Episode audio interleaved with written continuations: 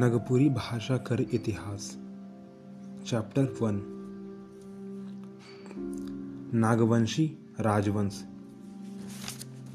नागवंशी, राजवंश, ब्रिटिश सरकार में रियायतों के कई शासकों में से एक थे। उनकी राजधानी वर्तमान के झारखंड राज्य के नवरतगढ़, खुखड़रागढ़ रातू में थी। इतिहासकारों का मानना है कि सदानी शब्द की उत्पत्ति निषद शब्द से हुई है। इस क्षेत्र में नागवंशी राजाओं के शासन के कारण इस भाषा का नाम नागपुरी हुआ। नागवंशी राजवंश, राजधानी, नी जो है नागवंशी राजधानी, खुखरागढ़, द्वैतसागढ़, रातू। राजशाही राज टोटल तीन वंश चले हैं, तीन वंश चले हैं, तीन राजा हुए हैं। पंद्रह सौ निन्यानवे से चौदह सौ सोलह तक मधु सिंह राजा रहे सोलह सौ चालीस से सोलह सौ नब्बे तक रघुनाथ शाह रहे और उन्नीस सौ पचास से उन्नीस सौ बावन तक लाल चिंतामणि शरण नाथ सहदेव जी रहे दो किला जो है महत्वपूर्ण किला है, रातू किला और नवरत्नगढ़। नागवंशी शासक। राजा फणी मुकुट राय, राजा भीमकर्ण, राजा मधु सिंह, राजा दुर्जन साला, राजा रघुनाथ शाह राजा राम शाह, राजा यदुनाथ शाह, राजा शिवनाथ शाह, राजा उदयनाथ शाह, राजा श्याम सुंदर नाथ शाह, राजा बलराम नाथ शाह, राजा महीनाथ शाह, राजा ध्रुपनाथ शाह, राजा देवनाथ शाह, राजा गोलबद नाथ शाहदेव, महाराजा जगन्नाथ शाहदेव, महाराजा उदय प्रताप नाथ शाहदेव, महाराजा लाल चंदामणि शरणनाथ शाहदेव। फनी मुकुट राय, प्रथम नागवंशी राजा थे। फनी मुकुट राय के छोटा नागपुर में नागवंशी वंश की स्थापना की थी। वे एक योग्य शासक थे। नागपुरी नागपुरी नागवंशी साम्राज्य की स्थापना संवत 121 यानी चौंसठ एडी में हुई थी। 64 नागवंशी साम्राज्य की राजधानी सुताम्बे थी। मधु सिंह मधु सिंह सोलहवीं शताब्दी से खुखरा के बयालीसवें नागवंशी राजा थे।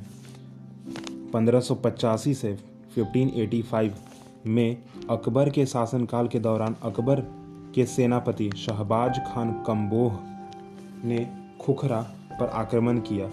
उनको मुगल दरबार जाने के लिए मजबूर किया गया और मुगल शासक के प्रति अपने शारीरिक संघर्ष और विनम्रता के सफल प्रदर्शन से अपनी आज़ादी हासिल की।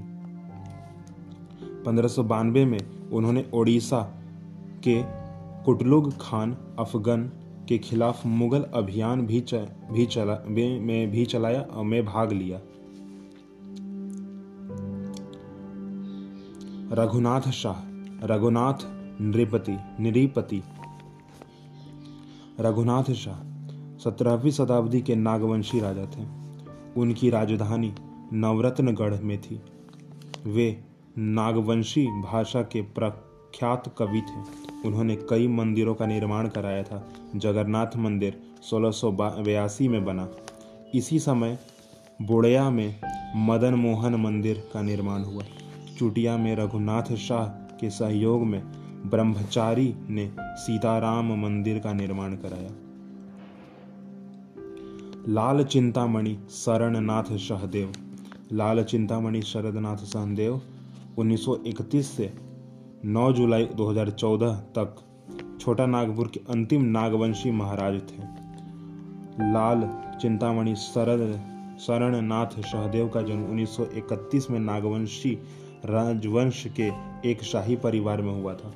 उन्होंने रायपुर के राजकुमार कॉलेज में अध्ययन किया था। 1950 में उन्होंने अपने परदादा उदय प्रताप नाथ सहदेव के बाद छोटा नागपुर रियासत के महाराजा के रूप में पद संभाला।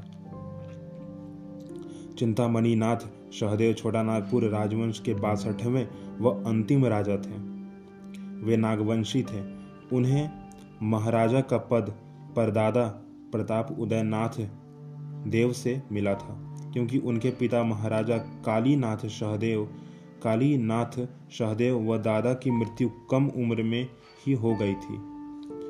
महाराजा चिंतामणि के कार्यकाल उन्नीस सौ बावन में जमींदारी प्रथा का उन्मूलन हुआ था। उन्नीस से उन्नीस 1962 टू 1966 तक बिहार विधान परिषद में एमएलसी एमएलसी थे। इनके अलावा वे एक, वे कई महत्वपूर्ण पदों पर भी रहे। महाराजा का विवाह ओडिशा के देवगढ़ स्टेट की राजकुमारी महारानी प्रेम मंजरी देवी से हुई थी। ये सन उन्नीस से बासठ तक तक रांची 1957 टू 1962 तक रांची सदर से विधायक विधायक रहीं। 1962 टू 1966 तक बिहार विधान परिषद में एमएलसी, नेशनल रेलवे बोर्ड के सदस्य रांची विश्वविद्यालय के सीनेटर और रांची क्लब के आजीवन संरक्षण भी रहे। बिहार बिहार विधानसभा में सबसे कम उम्र के विधायक थे। संक्षिप्त बीमारी के बाद 9 जुलाई 2014 को रांची में उनका निधन हो गया। युवराज गोपाल शरणनाथ सहदेव, महाराजा चिंतामणि के चार पुत्र और एक पुत्र, चार चार पुत्रियाँ सॉरी चार पुत्रियाँ और एक पुत्र थे। युवराज गोपाल शरदनाथ सहदेव का जन्म 2 अप्रैल 1962 को रातू रातू गढ़ में हुआ था। वे छोटा नागपुर राज परिवार के बासठवें महाराजा चिंतामणि शरदनाथ सहदेव के इकलौते संतान थे। विवाह 1989 उन्नीस में इलाहाबाद, शंकरगढ़ के राजा महेंद्र प्रताप सिंह की पुत्री प्रियदर्शनी के साथ हुआ था। वे 2005 में हटिया से 2005 व 2009 में कांग्रेस के विधायक रहे। युवराज का निधन 28 जून 2010 को वाराणसी, उत्तर प्रदेश में हो गया था।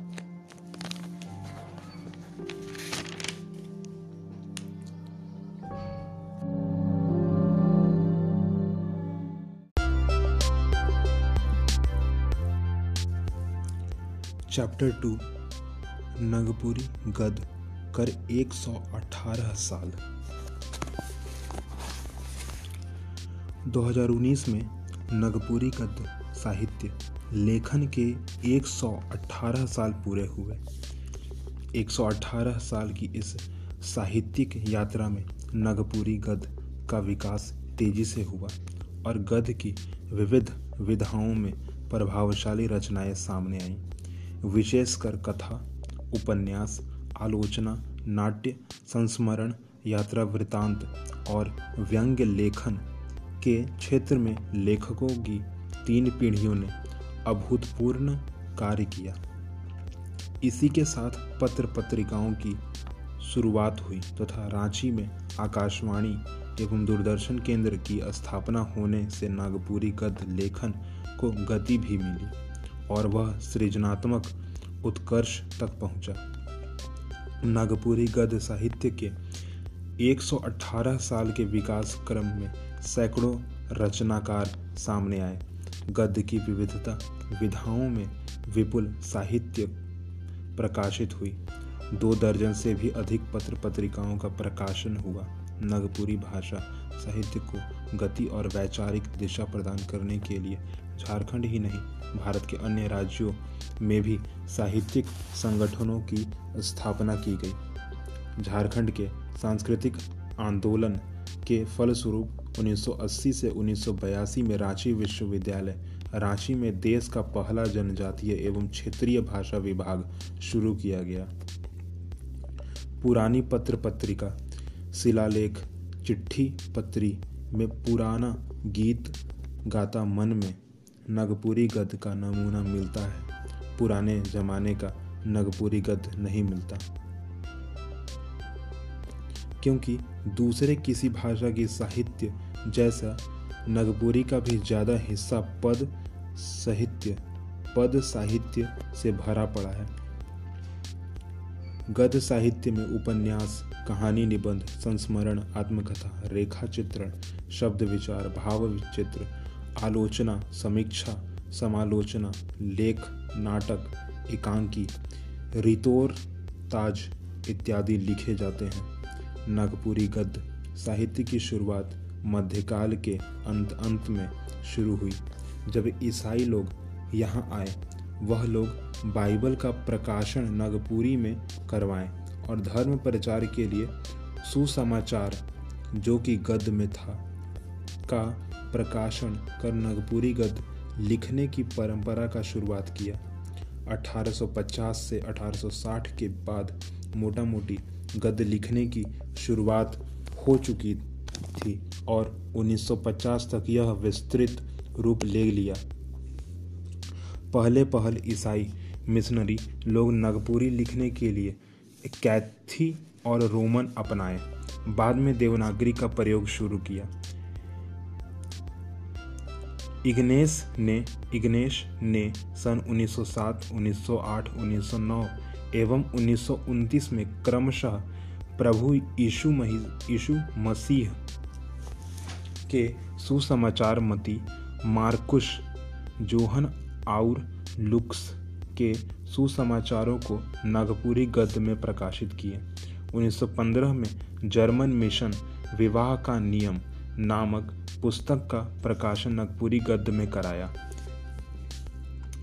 कोनाराड बुकआउट ने Sadani folklore story, folklore stories लिखे, जिसमें नौ कहानियाँ हैं।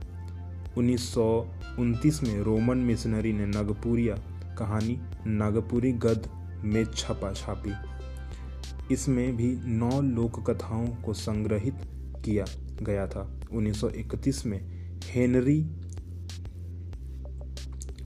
लॉर लैंग्वेज हैंडबुक में इंग्लिश सदानी और अंग्रेज़ी बातचीत को रोमन में लिखा। पादरी और अंग्रेज़ अफसरों को नागपुरी सदानी सिखाने हेतु इसके बाद एपी बुन। चार सुसमाचारों और पाँच प्रभु यीशु मसीह छह साल भर के प्रत्येक रविवार के चुने हुए सुसमाचार, सात प्रेरकों के कागज़ किताब नगपुरी गद्य में लिखे। ये सारी किताबों का प्रकाशन उन्होंने सन 1933 से 1941 के बीच कराया। सन 1938 में शुरू हुई झारखंड हिंदी मासिक पत्रिका संपादन ईश्वरी प्रकाश प्रसाद सिंह, प्रकाशक साहित्य आश्रम, गुमला के किसी एक अंक में द्वारका प्रसाद द्वारा लिखित हिंदी लेख में पहली बार नागपुरी का मौलिक गद्य का थोड़ा सा हिस्सा छपा था। इसके बाद सन 1940 में रोमन लिपि में जयपाल लसह मुंडा द्वारा प्रकाशित आदिवासी सकम में नागपुरी गद्य नियम मित रूप से छपते रहे। लेकिन 1941 में जूलियस तिग्गा की लिख, लिखा, की लिखा और छपवाया छोटा नागपुर केर पुत्री निबंध साहित्य।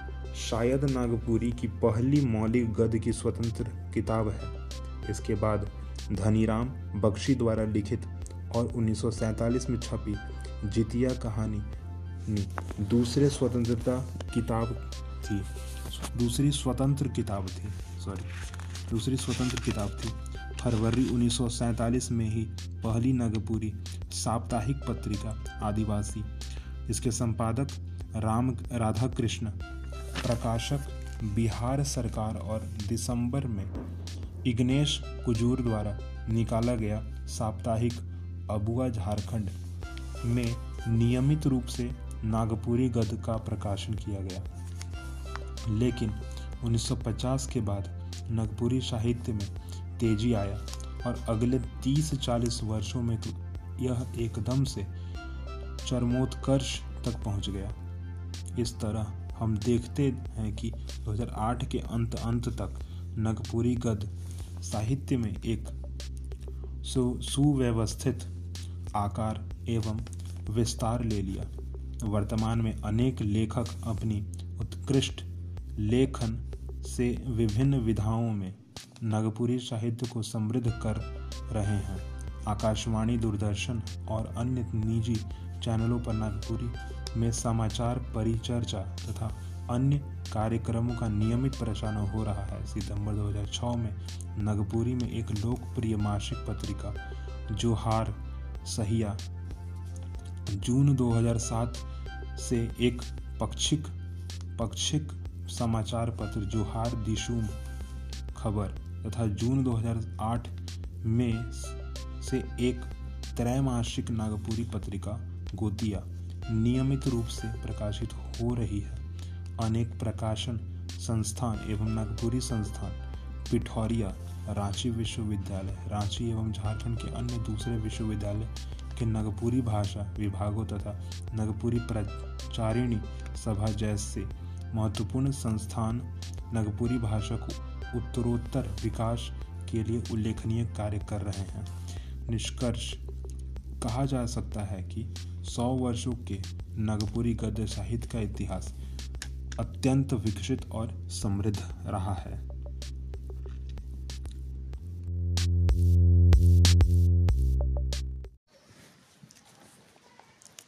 चैप्टर तीन, लोकतंत्र और माय भाषा। लोकतंत्र और मेरा भाषा। लोकतंत्र एखन तक कर शासन व्यवस्था कर संदर्भ में आधुनिकतम चिंतन है के। लोकतंत्र कर बारे में नाव बाज़ार, अमेरिका राष्ट्रपति और राजनीतिक वेद अब्राहम लिंकन कई है कि लोकतंत्र जनता कर, जनता खातिर और जनता द्वारा शासन है। यदि ई बात में गौर करल जाए तो इकर में सौभ है, सौभ से मुग्धा बात है कि ई व्यवस्था में जनता कर ठाव अब सौभ से ऊपर है। कहे माने है कि पूरा कर पूरा तंत्र जनता ऊपरे टिकल है। दोसर शब्द में कहल जाए तो जैसन जनता वैसन तंत्र वैसन तंत्र दोसर दने माय भाषा कर अर्थ उ भाषा से है, जेके छौआ माय कर कुराय से सीखेला, जेकर में उ स्वाभाविकता महसूस करेला। संगे संगे कौन वे बात के तुरंत समझ है, समझे सकेला, सोच सकेला, और आपन सुंदर अधि अभिव्यक्ति दे सकेला। यह सब कारण है कि लोकतंत्र और मायभाषा कर अंतर संबंधता बहुत बहरा है, बहुत बहरा है, रहा है। यदि शासन चाहे सरकार द्वारा कोई बात कहल जाए और आम जनता उके समझे नहीं पाए, पारी तो उ व्यवस्था के नष्ट होयक से केव बचाए नहीं सकेला। सब ले मुद्दा बात है कि लोकतंत्र कर सफलता बेगर संचार कर संभव नखे। काले की हम हमरे देखिला कि राजतंत्र में हो माय भाषा कर उपेक्षा कैयर के राजा मन नहीं चलत रहे। सम्राट अशोक आपन रा, राजाज्ञ जनता कर भाषा प्रकृत में दई है। जहाँ तक भारतीय लोकतंत्र कर सवाल है तो भारत 1947 में आज़ाद होलक, उकर से पहले यहाँ अंग्रेज़ी मनक शासन रहे। जब जब देश आज़ाद होलक तो हिया हो ब्रिटिश, ब्रिटेन कर तर्ज में लोकतंत्र के अपनाल गेलक और संविधान में राज्य भाषा के रूप में हिंदी के के अपनायल गेलक। मुद्दा सरकार कर व्यवहारिक भाषा अंग्रेज़ी बनल रहलक। सरकार कर कोनवे आदेश, चिट्ठी, पत्रिका, पत्री पहिले अंग्रेज़ी में लिखल जाए लगे, लागलक। ई ई अंग्रेज़ी भारत कर आम जनता कर भाषा नहीं रहे, बलुक ई तो रहे शासन वर्ग कर भाषा। इकर गंभीर नतीजा भारतीय लोकतंत्र के झेलेला पड़लक आम जनता और सरकार कर माझे, संवाद ज़ीरो। ई कर, ज़ीरो कर स्थिति उत्पन्न होए गेलक, और काय ठो समस्या उठ खड़ा होलक जैसे उग्रवाद, आतंकवाद अलगाववाद सरकार और जनता कर माझे अपनापन कर भाव पैदा होलक होयक नहीं पारेलक। ई बात से तो ई बात से तो सौभे अवगत है कि भारत में पहले जुदा राज्य भाषा सकर कर अधा मोहे आंध्र प्रदेश के बनाल गेलक। आंध्र प्रदेश के बनाल गेलक। हिया हम कहे के चाहेला कि भाषा कर कारण से है भारतीय लोकतंत्र के आइज़ जहाँ रहे चाहिल हुआ नख है। यह बात झारखंड राज्य मोहे देखे ले देखलक देखे ले मिलेला हियाव शासन कर भाषा और जनता कर भाषा जुदा है। संगे संगे यदि देखल जाए तो भारतीय लोकतंत्र कर सौभ से बड़ समस्या भ्रष्टाचार है के। ओकरो में ब्यूरोक्रेसी में भ्रष्टाचार ऐसने ही खत्म हो जाई। काले की केहू कलेक्टर, बीडीओ, सीईओ, चाहे दरोगा या आम आदमी कर भाषा जैसे नगपुरी में बात करे तो गवार से गवार आदमी उमन ठन ठन भीड़ जवाए और आपन काम करवाए लेवे मुद्दा हिया तो अफसर कर भाषाएँ जुदा है और जनता कर भाषा जुदा। एहो कारण है कि भारत में से भारत से भ्रष्टाचार कर धुन खत्म नहीं होवे वार, वार, वारत है, है। संक्षेप में कहल जाए सकेला कि शासन, प्रशासन और लोकतंत्र कर सफलता मायभाषा कर प्रयोग ऊपरे टिकल है। पूरा कर पूरा बात यही है कि भाषा वही होना चाहिए जो बड़े से बड़े अधिकारियों को भी समझ आ रहा हो और छोटे से छोटे गाँव वाले को भी समझ आ रहा हो। इसी को जो है इस हेडिंग में हमने ख़त्म किया है। इसका नाम है लोकतंत्र और माय भाषा चैप्टर फोर भाषा साहित्य, कर विकास में जना नामन। वैसे तो नागपुरी साहित्य कर विकास में दर्जनों जनीमनक योगदान रही है। मुद्दा, सौब कर नाव, गिनाए मोए ज़रूरी नी बुझत होए। मैं कुछुक वैसन जनीमनक चर, चर्चा करेक खोजत हो। जे मनक नाव बाजल आहे और जे मनक जे मन सही मायने में शोध समीक्षा या सृजनात्मक लेखन में अगुआ है। जैसन doctor doctor Kumari Basanti doctor Manju Jyotsna doctor Shobha Kujur, doctor Dullu Francis Bhengra, doctor Manjula Kumari, doctor Kalavati Ohdar, doctor Francisca Kujur, Shrimati Shakuntala Mishra Shrimati Savita Kesari, Shrimati Saraswati Ghojhu, Shrimati Prabhavati, Shrimati Sachchi Kumari मन। Doctor Kumari बसंती कर नाव सबसे बाजल आहे। काले की ऊ जनजातीय एवं क्षेत्रीय भाषा विभाग में विभागाध्यक्ष रांची विश्वविद्यालय रांची कर रूप में आपन सेवा दे चुइक है। चुनक है। ऊ नगपुरी हिंदी कर संगे संगे अंग्रेजे मोहे लिखे लिखे उनकर नाम कमाए कर ज़रिए ढेर आए ऊ नगपुरी गीतों की छंद रचना में पीएचडी कर है। उनकर शोध प्रबंध किताब रूप में छपल आहे। उनकर रचनामनक पाठ्यक्रम मन मोहे मेह आहे, मेसा आहे। ऊ कई गो विधा मन में लिखे जैसन कहानी, कविता, नाटक, निबंध, समीक्षा, शोध, लेख, संस्मरण रेखांकी चित्र, हास्य व्यंग, पटकथा, मन इकर अलावे आधा दर्जन नियर पीएचडी करवाए है। डॉक्टर मंजू ज्योत्सना, कर नाव से हो सौभ परिचित आहे आहे।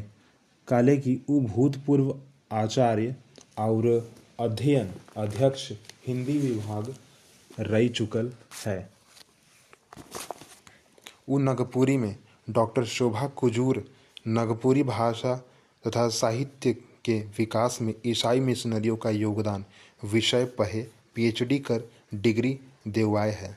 वो हिंदी में तो ढेर सा किताब लिखल है। नगपुरी मोहे, ढेर रचना मन उन पर छपला है।